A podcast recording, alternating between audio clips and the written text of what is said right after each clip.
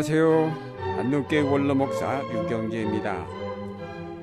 요한계시록 21장 말씀에 보면 거룩한 성 예루살렘의 모습이 아름답게 그려져 있습니다. 한마디로 그 성의 빛이 지극히 귀한 보석 같고 벽옥과 수정같이 맑다고 하였습니다. 그 성은 온통 보석으로 꾸며졌습니다. 그 성곽은 벽옥으로 쌓였고 그 성은 정금인데 맑은 유리 같다고 하였습니다. 성곽의 기초석은 12가지 보석으로 되어 있고 12문은 진주로 되어 있으며 성의 길은 맑은 유리 같은 정금으로 되어 있습니다. 그런데 이 거룩한 성 예루살렘은 바로 신부 곧 어린 양의 아내라고 하였습니다. 죽임을 당하신 어린 양은 바로 성자 예수 그리스도시요 예수 그리스도의 신부는 그를 믿는 성도들을 뜻합니다. 그러므로 보석같이 빛나는 거룩한 성 예루살렘은 바로 교회의 변화된 모습을 나타낸 것입니다. 다른 말로 하면 영원한 하나님 나라에서의 성도의 삶은 보석처럼 빛난다는 것입니다. 특별히 하나님의 영광의 빛을 받아서 영롱하게 빛을 발하게 된다는 것입니다. 요한계시록의 저자는 맑고 깨끗하게 다듬어진 보석 같은 존재로 성도 혹은 교회의 모습을 그렸습니다. 이 말씀에서 성도의 삶이 보석과 같아야 된다는 교훈을 배우게 됩니다. 하나님 나라의 백성이 된 우리의 삶은 값지고 고귀한 보석과 같아야 된다는 사실을 깨닫게 됩니다. 걸어가신 하나님의 영광 앞에 서기 위해서는 맑고 깨끗한 보석처럼 우리의 신앙이 투명해야 된다는 사실을 깨닫게 됩니다.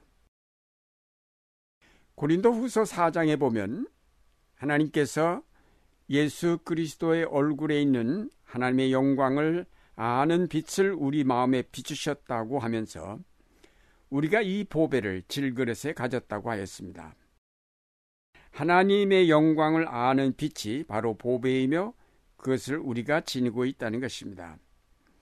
결국 보배는 복음이며 그 복음을 받아들이는 믿음을 뜻합니다.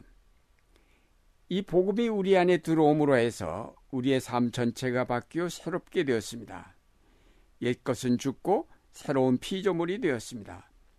따라서 복음으로 말미암아 우리의 삶 전체가 보배로운 삶이 되었습니다. 다시 말해서 복음을 받아들인 우리의 삶은 보석과 같이 되었다는 말입니다. 우리의 삶이 보석과 같이 되었다는 것은 무엇을 뜻하는 것일까요? 여러 가지 의미가 있을 것입니다. 우선 그것은 우리가 귀한 존재가 되었음을 의미합니다. 보석은 귀하기 때문에 사람들이 그것을 지니려 합니다. 우리는 바로 하나님의 사랑받는 자녀가 되었으니 얼마나 귀한 존재입니까? 여러 가지 보석을 서로 자랑하는 친구들 앞에서 자기 아이들을 가장 값진 보석으로 소개한 어떤 부인의 이야기를 본 적이 있습니다. 자녀는 어떤 값진 보석보다도 더 귀한 존재입니다. 그런데 우리가 하나님의 자녀입니다. 우리는 예수 그리스도를 통하여 하나님께 사랑받는 값진 보석과 같은 자녀가 되었습니다. 따라서 그것은 성별된 삶을 뜻하는 것이기도 합니다. 보석은 다른 돌들과 구별됩니다. 보석은 다른 돌들이 갖지 못한 아름다운 색깔과 영롱한 빛과 투명함과 깨끗함을 지녔습니다. 우리의 삶은 그리스도로 말미암아 죄 사함받고 깨끗하여질 뿐 아니라 그 안에서 얻은 능력과 은사들로 말미암아 더욱 아름다워졌습니다. 그래서 우리는 구별된 존재가 되었습니다. 다른 사람이 갖지 못한 아름다운 빛깔과 깨끗함을 지녔기 때문에 성별되었습니다. 또한 보석은 쉽게 변하지 아니하고 쉽게 깨어지지 않는 속성을 지녔습니다. 마찬가지로 그리스도인의 삶은 쉽게 변하여서도 아니 되고 어떤 역경이나 환난 가운데 있다 하더라도 쉽게 변하지 아니하고 깨어지지 아니한다는 것을 의미합니다. 오늘날 그리스도인의 삶이 진짜 보석과 같이 변함이 없다는 사실은 과거 2000년의 기독교 역사 속에서 증명이 되었고 또 오늘날의 역사 속에서도 증명이 되고 있습니다. 수많은 박해와 고난 속에서 그 신앙을 지킨 그리스도인의 삶은 정말로 강인하고 단단한 보석을 방불케 합니다. 보석의 가치는 무엇보다도 영롱한 빛에 반사해 있습니다. 빛을 받았을 때의 영롱함이 잘 드러나는 것일수록 값이 나가는 보석입니다. 다이아몬드나 루비나 사파이어 같은 보석을 보면 전기불이나 햇빛을 받을 때 반사해내는 그 영롱함과 빛깔이 참으로 아름답습니다. 오늘날 그리스도인의 삶이 아름다워지는 것은 그리스도의 영광을 반사시킬 때입니다. 우리가 얼마나 그리스도의 영광의 빛을 반사시키느냐에 따라서 하나님 앞에서의 우리의 위치가 결정이 됩니다. 우리가 그리스도 안에서 보배로운 존재가 되었다는 것은 하나님의 존귀한 자녀가 되었다는 것이며, 성별된 존재, 어떠한 환경과 조건 속에서도 변함없는 신앙의 용사가 되었다는 것이요, 그리스도의 영광의 빛을 드러내는 특별한 사람이 되었음을 뜻합니다. 이렇게 그리스도 안에서 얻은 이 귀한 특권에 대한 인식이 필요합니다. 귀한 보석이 되었는데도 깨닫지 못하고 자신을 천한 돌처럼 아무렇게나 내던지는 생활을 한다면 이 얼마나 어리석은 일이겠습니까? 우리는 거룩한 성 새 예루살렘의 기초석이 될 빛나는 보석임을 잊지 말아야 하겠습니다. 세상 사람들은 우리를 알아보지 못하고 버릴지라도 두려워할 것이 없습니다. 하나님은 우리를 귀한 보석처럼 간직하시고 보호하시며 사랑하시기 때문입니다.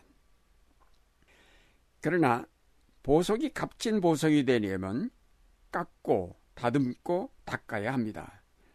다이아몬드를 보석 중에 보석으로 칩니다.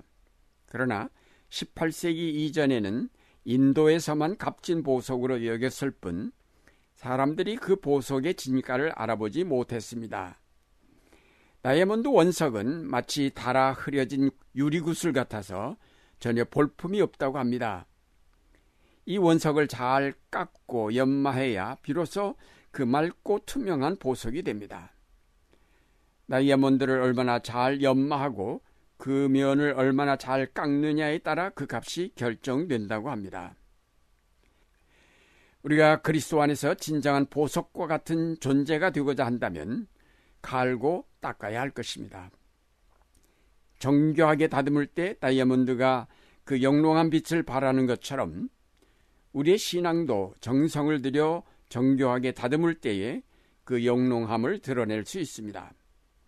특히 성결한 삶을 위해서 끊임없이 노력하지 않으면 그 맑고 투명한 다이아몬드처럼 빛날 수 없을 것입니다.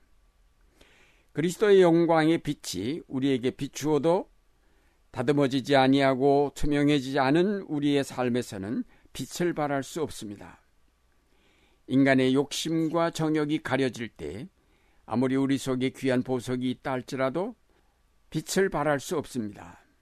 거칠고 흐려있는 원석을 깎아내고 갈며 닦아내듯이 우리의 생활도 정욕은 깎아내고 거친 성품은 다듬고 규모 없는 삶은 하나님의 말씀으로 규모 있게 다듬을 때 우리는 귀한 보석이 되어 거룩한 성의 기초 속으로 참여할 수 있게 될 것입니다. 사랑하는 여러분, 대림절에 우리는 다시 그리스도의 오심을 기다리고 있습니다. 우리를 귀한 보석처럼 하나님의 자녀로 삼아주신 하나님께 영광을 돌리면서 하나님이 우리에게 주신 믿음의 보석을 잘 깎고 다듬어 빛나는 보석이 되도록 다짐하는 기간이 되기를 바랍니다. 보석처럼 빛나는 믿음으로 변함없이 하나님을 사랑하며 오늘날의 모든 환난에서 굳게 서며 그리스도의 영광의 빛을 받아 영롱하게 빛나는 우리의 삶이 되도록 힘써야 하겠습니다. 면류관의 보석같이 여호와의 땅에 빛나는 여러분이 되시기를 바랍니다.